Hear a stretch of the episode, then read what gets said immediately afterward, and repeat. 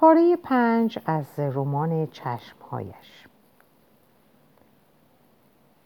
من سوالی ندارم از شما بکنم. دلم می‌خواست هرچه بیشتر درباره او صحبت می‌کردید. من نمی‌خواهم از زندگی خودم که برای شما برای شما چیزی بگویم. در زندگی من هیچ چیز تازه‌ای که متمایز از سرنوشت بیشتر مردم باشد وجود ندارد. و تازه شما چه علاقه ای به من و سرنوشت امثال من می توانید داشته باشید؟ اما استاد به اندازه یک سرگردن از همه دوروبر خودش بزرگتر بود. درست یادم نیست در چه سالی با او آشنا شدم اما خوب میدارم که من 19 یا 20 سال بیشتر نداشتم. دختری بودم پرجرأت خودم می‌گویم پرجرأت اما دختران همترازم مرا پررو می‌دانستند. می توانستم به کسی که هرگز او را ندیده و نشناختم خود را معرفی کنم و ساعتها حرف بزنم. از مطالبی که اصلا مورد علاقه طرف نباشد.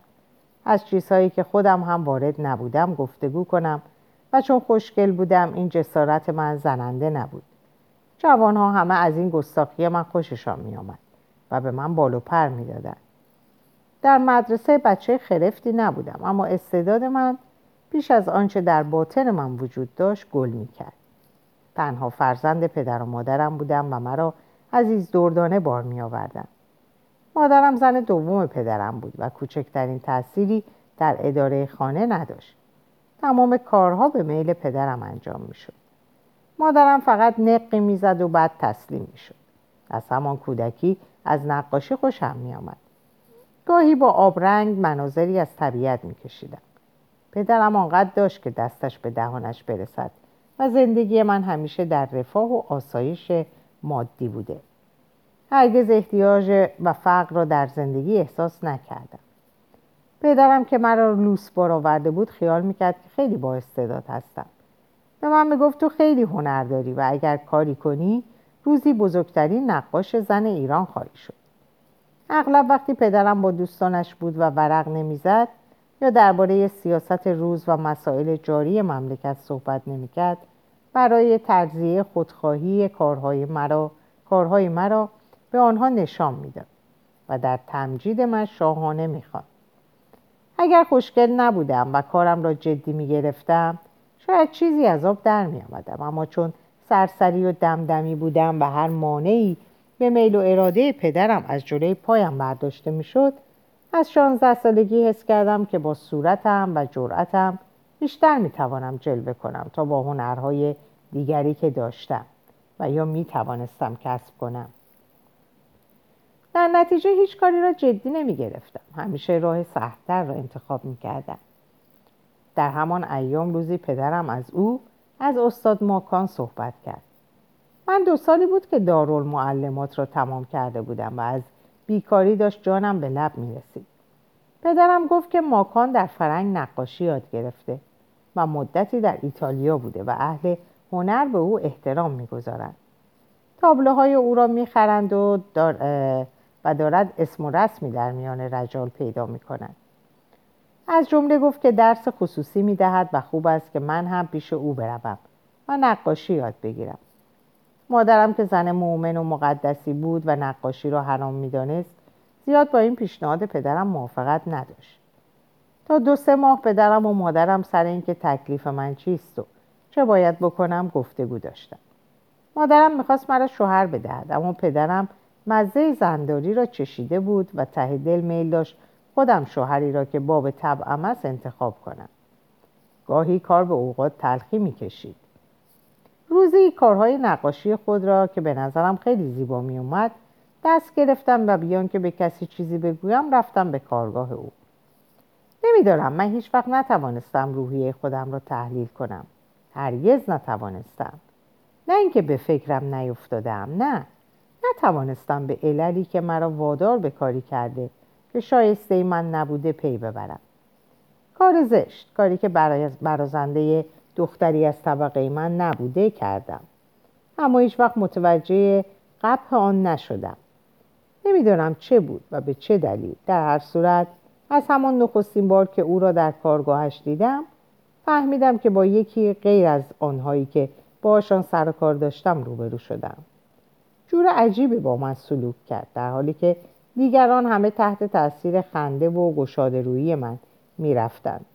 او نه فقط به خنده های من به خنده که از صمیم قلب از چشم و دهان و گونه و لبان من برمیجست و کاملا ناشی از جوانی و زنده دلی من بود توجهی نداشت. حتی احساس کردم که بیاعتنایی هم می کند اساسا آدم مغرور و خودخواهی نبود اما خیلی طول می‌کشید تا با کسی اخت شه. قشر سردی همیشه قیافش رو میپوشود و خیلی طول می‌کشید تا درون خود رو به کسی بنمایونه. برخلاف دیگران خیلی سرد از من پذیرایی کرد اما سردی و خشکی اون چیزی نبود که منو برنجونه. مثل اینکه من اصلا برای اون دلربا نیستم. به من بدی یا بی احترامی نکرد. کاش می‌کرد. تا اقلا آدم اون نقاب دروغی رو که در این موارد به صورت می‌زنه بر می و اون هم مجبور می‌شد درون مرموز خودش رو نشون بده. اما همین رفتار عاقلانه و معدب خالی از توجه اون منو آزرده کرد.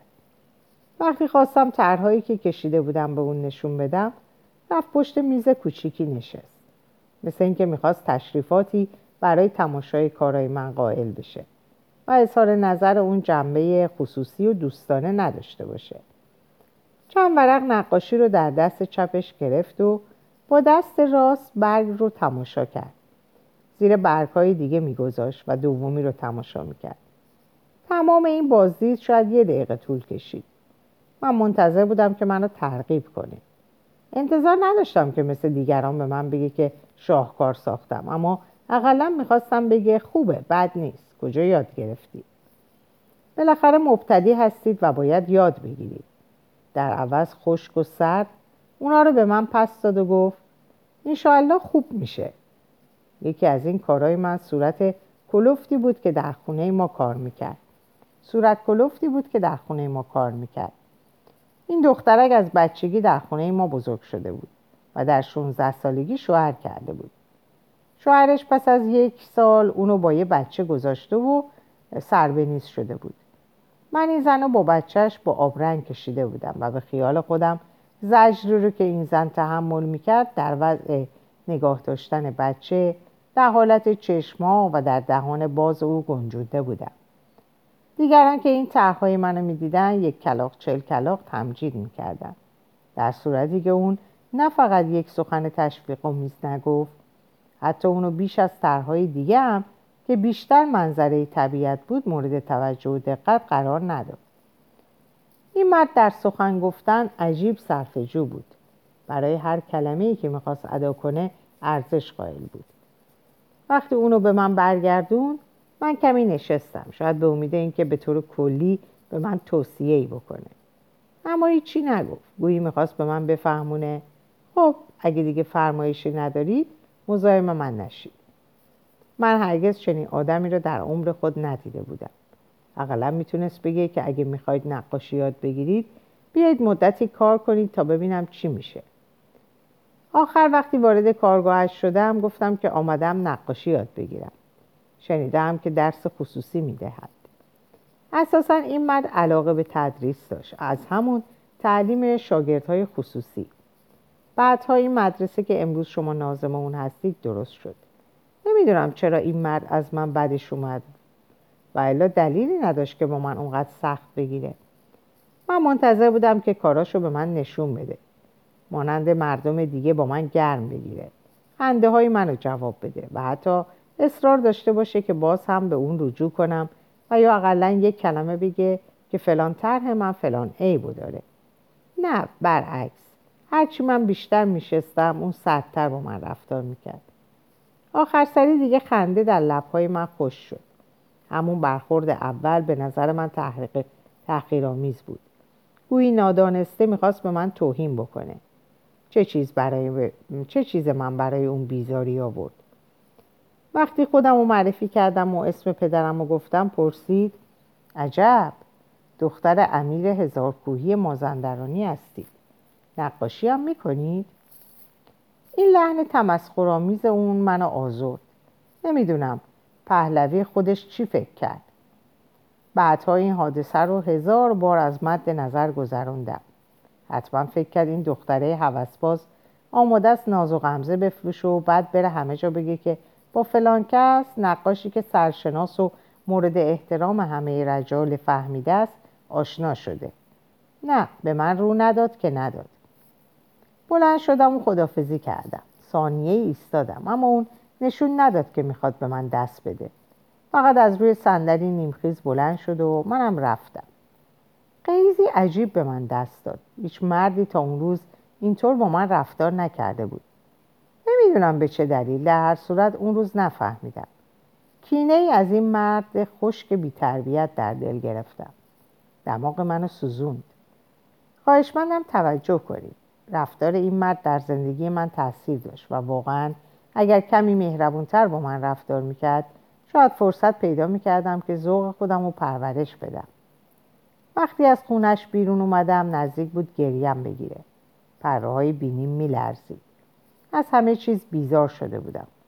همش فکر می‌کردم که دلیل این طرز رفتار اون با من چی بوده. چیزی دستگیرم نشد. هرچی بخوام عواطف اون روز رو خود رو برای شما بگم و تجربیات بعدی خود رو داخل اون نکنم نمیشه. بازم اون چه امروز ادراک می‌کنم کم و بیش با اون عواطف مخلوط میشه. مراحل زندگی رو نمیشه از هم جدا کرد. اگه من دیگه استاد رو نمی‌دیدم و خاطراتی که از اون در سینه من نقش بسته دیگه وجود نداشت اون وقت همین حادثه به این مهمیم در دل و روح من هیچ مهری نمیگذاشت. اما اون روز فکر کردم اون روز فکر کردم و چیزی دستگیرم نشد. نتونستم علل رفتار خود و سلوک اون رو تحلیل کنم. اما الان که دارم حوادث تقریبا 20 سال پیش رو میگم گویی چنین استنباط می‌کنم که همان روز به دل من برات شد که این مرگ خشک مرد خشک بیاتفه نمی‌تونه برای من یکسان باشه. در هر صورت تصویری که اون در دل من نقش بست از اون در دل من نقش بست تصویر یک مرد خشن تند خودخواهی بود که اصلا ذوق نداشت و هیچ چیز جز خودش رو در دنیا نمیپرستید. آخ ای کاش همینطور بود. تاثیر این ملاقات همیشه در زندگی من باقی موند. می‌دونم شما از روی چشمایی که در این پرده به شما نگاه می‌کنه درباره من قضاوت می‌کنید شما تصویر ناروایی از من در مخیله خودتون ترسیم کردید. حقم دارید. می‌دونید بدبختی من چیه؟ بدبختی من اینه که گاهی خودم هم خود رو زن زشتخویی می‌دونم. خود رو گناهکار می‌دونم و تقصیر مرگ استاد رو به گردن خود میندازم. در صورتی که اگه من اون روز اونقدر بدبخت هستم زن بیار و یاور زنی بیکس و ویلان زنی بی شوهر و بی برادر و بی همه کس و از همه بدتر زنی بی دوست و بی رفیق اوه من نمی‌خوام خاطره شفایی شفافی که شما از استادتون دارید کده رو لکهدار کنم. نه. اگه مردی در دنیا برای من قابل ستایش و احترامه همین اوست. استاد شما همه چیز من بود و من ابدا راضی نمیشم که خاطره او در آینه خیال خودم هم از صافی و شفافی بیفته. اما محض خاطر اون همه چیز خودم رو از دست دادم. می‌تونستم شوهر داشته باشم. فرزند بپر... بپرورونم چرا شوهر کردم؟ محض خاطر اون. چرا طلاق گرفتم؟ محض خاطر اون. چرا دوست و رفیق ندارم؟ محض خاطر اون. آقای نازم می‌دونید که این نخستین باره که من دارم سرگذشت شوم خودم رو حکایت می‌کنم. و می‌دونید یعنی چی که این همه بدبختی در دل کسی قلمبه و مغزی پیدا نکنه؟ اگر امشب برای نخستین بار و برای همیشه چیزی میگم فقط به این قصده که خودم و اون رو به شما معرفی کنم. حوصله داشته باشید تا مرا نشناسید اون رو نخواهید شناخت. مگر به شما نگفتم تا مرا نشناسید؟ اون رو نخواهید شناخت. شما شاید من باعث قتل اون شدم. شاید فریب, فریب خوردم. شاید اونو نمی‌خواستن بکشن. شاید اونو فقط تبعید می‌کردن. و اگر من همراه اون رفته بودم شاید اون زنده میمون و شاید هزار تا شاید. راستش اینه که چیزی می‌خوام به شما بگم. چیزی که خودم خوب می‌فهمم و ادراک می‌کنم. اما قوه و استعداد ندارم که صورتی به اون بدم. و به شکلی درارم که قابل فهم باشه. من هیچ وقت در زندگی نفهمیدم که چی می‌خوام. همیشه قوای متضادی منو از یک سو به سوی دیگه کشونده و من نتونستم دل و جان فدای یک طرف بکنم و طرف دیگر رو از خود برونم. بدبختی من در همینه. همیشه دو دل بودم. همیشه با یک پا به طرف سراشیبی و با پای دیگه رو به بلندی رفتم و در نتیجه وجود من معلق بوده. الان که دارم اون روز رو خاطره اون روز رو وقتی از کارگاه اون در لالزار بیرون می اومدم به یاد میارم. بازم مردد هستم که آیا آنچه را که امروز خیال می کنم آن روز هم می دونستم یا نه. بعدها همیشه در نظرم بود که اگر اون روز اون کمی فقط به اندازه ای که از هر مرد عادی ساخته است با من مهربونی می‌کرد شاید ملتفت میشید شاید روش دیگری در زندگیم پیش می‌گرفتم. ببینید. گفتم که هیچ چیز در زندگی ندارم اما در نظر مردم از من خوشبختتر کسی در دنیا نیست. زنی هستم متمول همه چیز دارم. دائما در سفرم بیشتر عمرم رو در سیر و سیاحت گذراندم فقط گاهی برای تنظیم امور مالی خود به ایران میام. پول دارم. پول آخ نکبت ببره این پولو. به ایران و سرگردانم. هیچ آرامش ندارم. پدر و مادر دارم. اونا در کربلا مجاور شدن. و دیگه مدتیه که به اونها هم نامه نمی نویسم مادرم می نویسه که برم پیش اونا توبه کنم. آخ چه خوشبخت این کبوتر پیر. من هیچ جا آرامش ندارم. لونه ای ندارم که به اونجا دل ببندم. تمام تفریات دنیا برای من عذابه.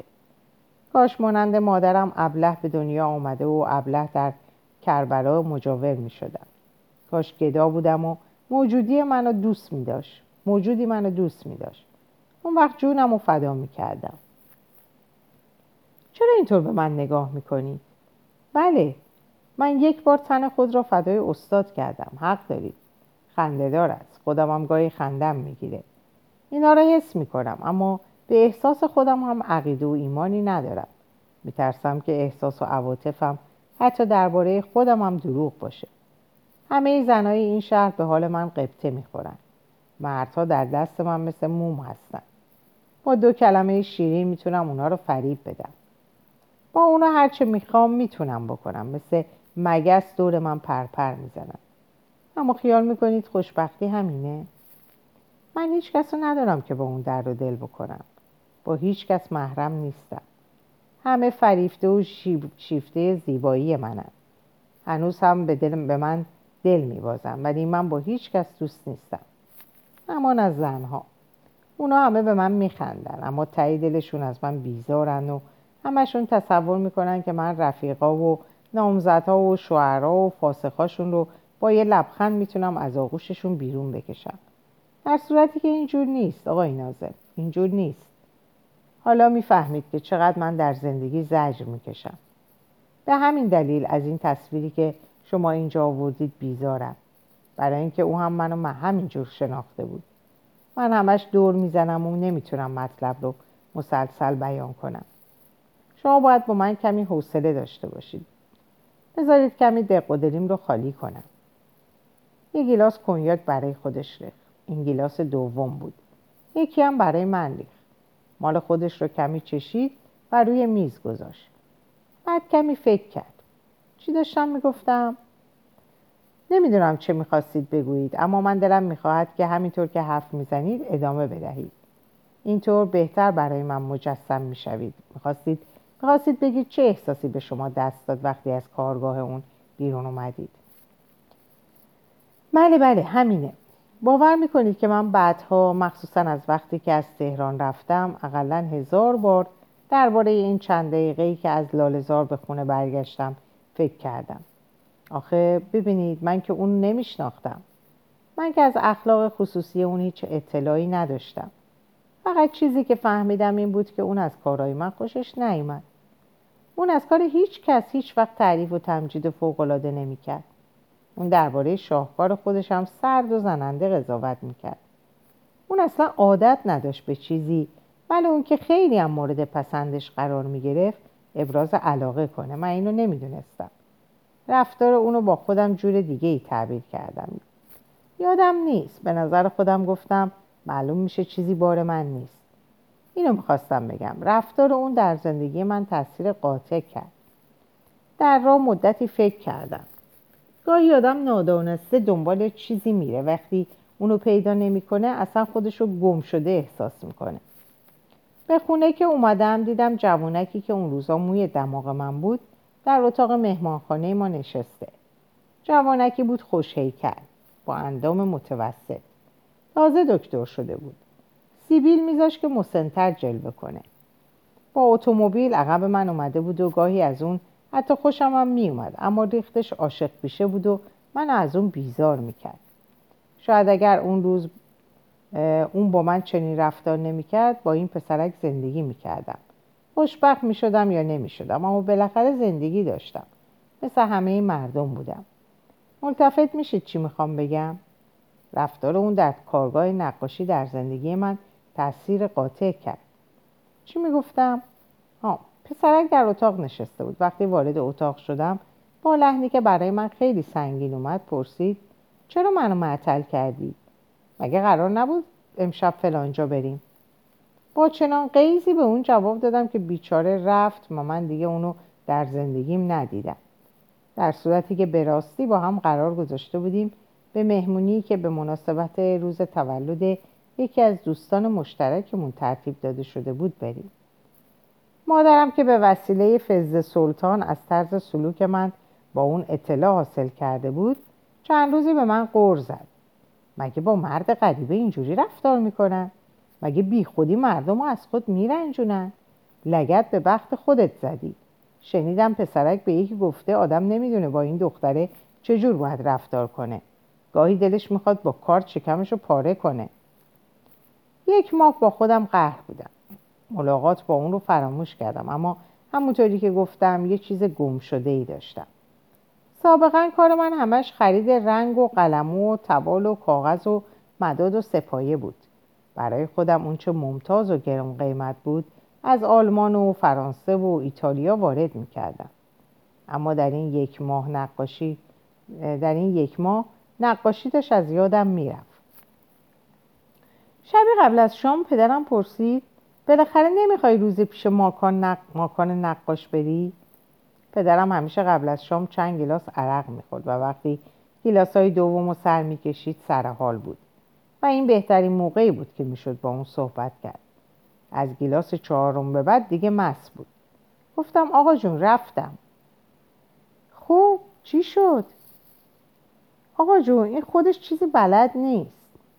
چی میگی دختر؟ آقای سارم الممالک از کارهاش خیلی تعریف می‌کرد. اون که دیگه خیلی خبر است. مگه ندیدی چه تابلوهای قشنگی در خونش داره؟ آقا جون از من بپرسید. هیچ چیز سرش نمیشه. اصلا کارهای منو نگاه نکرد. نفهمید. از خودشم چیزی در کارگاش ندیدم. چه آدم متکبر از خود راضی. پدرم دیگه حرفی نزد. وقتی سر عرق خوری نمی‌خواست با کسی حرف بزنه یه صفحه روزنامه رو که دست من و یا مادرم بود بر و به اون نگاه می‌کرد. اما من نذاشتم. آقا جون مادرم سرش رو بلند کرد و به من نگاه کرد. اون به خوبی می‌دونست. وقتی من با این لحن شروع می‌کنم حتما تقاضایی دارم. اینو هم می‌دونست که پدرم در برابر هیچ خواهش من استقامت به خرج نمیده. مخصوصا وقتی که خودم رو پیش اون لوس می‌کردم. پدرم پرسید چیه؟ منو بفرستید برم فرنگ یاد بگیرم. اینجا که کسی نیست پیشش به شکار کرد. پدرم از زیر عینک چشمای ریزش رو ریستر کرد. نگاهی به من انداخت. اما چیزی نگفت. مادرم که اون طرف کرسی نشسته بود و داشت قلیون می‌کشید گفت خوبه خوبه. اینو دیگه از کجا یاد گرفتی؟ فرنگ به چه درد می‌خوره؟ به قول خودت اون که از فرنگ برگشته چه توفه که تو بشی؟ دخترها رو چه به فرنگ رفتن؟ پدرم سرش رو روی روزنامه بلند کرد و گفت اگه پسر بود عیبی نداشت. آخه آقا شما چرا هرچی اون میگه دنبال می‌کنید کی دخترش رو تک و تنها به فرنگ فرستاده؟ تنها چرا باشه؟ مگه سرهنگ خودمون سرپرست محصلین نظامی در پاریس نیست؟ پرسیدم کدوم سرهنگ؟ پدرم گفت سرهنگ آرام. مادرم گفت پسر خاور خانوم نوه عموی آقا جونت. پرسیدم ندیدمش؟ چرا؟ الان چهار پنج ساله که اونجاست شاید یادت نباشه. پدرم دیگه حرفی نزد عینکش رو از روی چشمش برداشت. به من چشمکی زد و گفت فکرشو می‌کنم. دیگه دست بردار نبودم. در غیبت مادرم چرخ پدرم رو چنبر کردم تا اینکه بالاخره به فرنگ رفتم. چه چیزا دارم به شما میگم؟ نمی‌دونم گفتن اینا لازمه یا نه اما اینطوری که گفتم برای خودم بهتره. دلم می‌خواد همش رو تعریف کنم. بگویید همه اینها برای من مفید است. من اول اگر به این تابلو علاقه پیدا کرده بودم برای این بود که می‌خواستم ببینم استاد در سالهای آخر عمرش چه کشیده. اما حالا دیگر به زندگی شما هم علاقه من شدم و می‌بینم که تار و پود زندگی شما در هم بافته شده. تا کسی شما رو نشناسه استاد رو نخواهد شناخت. درد همینجاست. اشتباهیه که خود منم می‌کنم. من هیچ کس نشناخته. خودم هم خودم رو نشناختم. استاد شما هم اشتباه کرده. ببخشید خانم اما تمام کسایی که پایبند به اصولی در زندگی نیستند و از این شاخه به اون شاخه میپرند همینطور فکر می‌کنن. آقای نازم خواهش می‌کنم حرفای شاگرد مدرسه ها رو به من نزنید. قبل از شما کسان دیگری هم این پرنسیپ ها را به رخ من کشیدن. دلیل نداره که اونقدر مرموز باشید منو مسخره نکنید. خواهید دید که اینطور نیست. بدبختی من همینه. این جمله رو با چنان لحن غمانگیزی ادا کرد که من متاسف شدم و از نیشی که به اون زده بودم پشیمونی به من دست داد. می‌دونید چرا همش رو برای شما میگم؟ برای اینکه پس از اون در اون جلسه کارگاهش شما سومین مردی هستید که وقتی به من مینگرید احساس می‌کنم که چشم به چشمای من ندوخته و تن منو طلب نمی اولی استاد بود. سومی هم من هستم. دومی کیه؟ دومی هم همون کسیه که استاد رو به من شناسون. اونم دیگه برای من وجود نداره. از این جهت من هیچ شرم نمی کنم و می‌خوام همش رو برای شما نقل کنم. چشماشو بست و من نگاه خریداری به تن اون انداختم. بینی کشیده زلفای مشکی چیندار لبهای نازک و لطیف و بزک کم اندک متناسب ولو کمی کوتاه ساقهای موزون. همه اینها زیبا و فریبنده بود. اما راست می‌گفت. این نخستین باری بود که زنی زیبا رو تماشا می‌کردم. فوری دختر جوان 19 20 ساله رو که تنها در خیابانهای پاریس گردش می‌کرد جلوی خودم دیدم. برای اینکه نذارم این حالت غمزده اون من تحت قصد تاثیر قرار بده. کشمکش کردم و گفتم خیال کنید که من اینجا نیستم. خیال کنید که تنها برای خودتون حکایت می‌کنید. حتی نگید که من چنین و چنان کردم. بگید که اون دختر 20 ساله اسمش رو فرنگیز بگذارید. اسم خودتون که فرنگیز نیست. گفتید اون دختر 20 ساله تنها به فرنگستان رفت. نه من نمی‌خوام داستان زندگی خودم رو نقل کنم. در زندگی من هیچ چیز تازه ای نیست. من زندگی نکردم. زندگی من همان است که همه دختران طبقه من داشتند آمدند و رفتند. مزه خوشبختی را نچشیده و واقعیت اون رو ادراک نکرده درگذشتند چه چیز من می‌تونه برای شما جالب باشه؟ علاوه سرگذشت من هنوز تموم نشده. من فصلی از کتاب هستم. زندگی من فقط تا اونجا که مربوط به زندگی اوست جالبه. اگر اون نبود من هیچ بودم.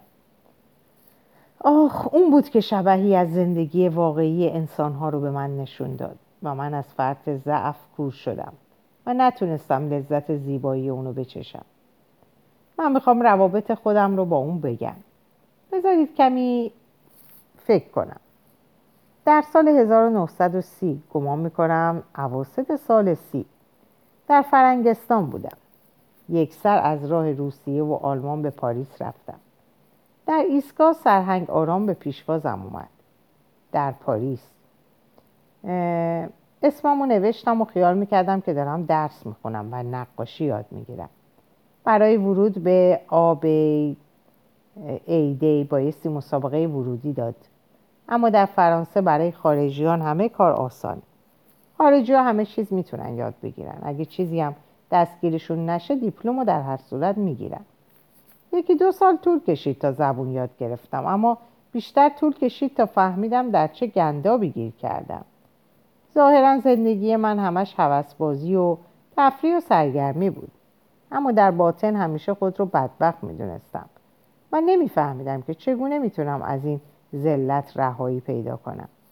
ببینید خیلی بله آدم در زندگی به سرش میاد و خودش مسبب همه اونهاست. منتها ادراک نمی‌کنه. یا وقتی به ریشه اونا پی می‌بره که دیگه کار از کار گذشته. مال من اینطور نبود. بهترین لذت ها وقتی تکرار شد زجر و مصیبته. تفریح و ولگردی من اجباری بود. من نمی‌خوام خودم رو تبرئه کنم. از اون سرهنگ آرام که بزرگتر و سرپرست من بود تا اون جوونک بیمزه فرانسوی که از ریختش بیزار بودم همه هر کدوم به نحوی می‌خواستن شوهر موقتی یا دائمی من باشن.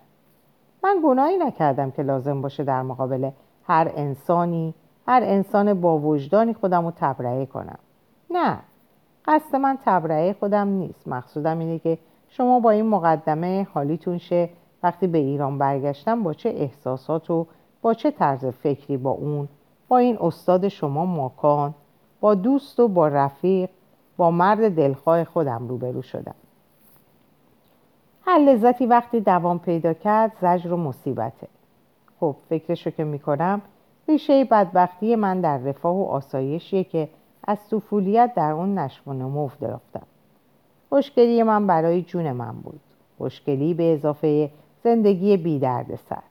این دوتا با هم دست به یکی کردن و منو به این روز سیاه نشوندن. در اینجا به پایان این پاره می‌رسم. براتون اوقات خوب و خوشی رو آرزو می‌کنم و به خدا میسپارمتون. خدا نگهدارتون باشه.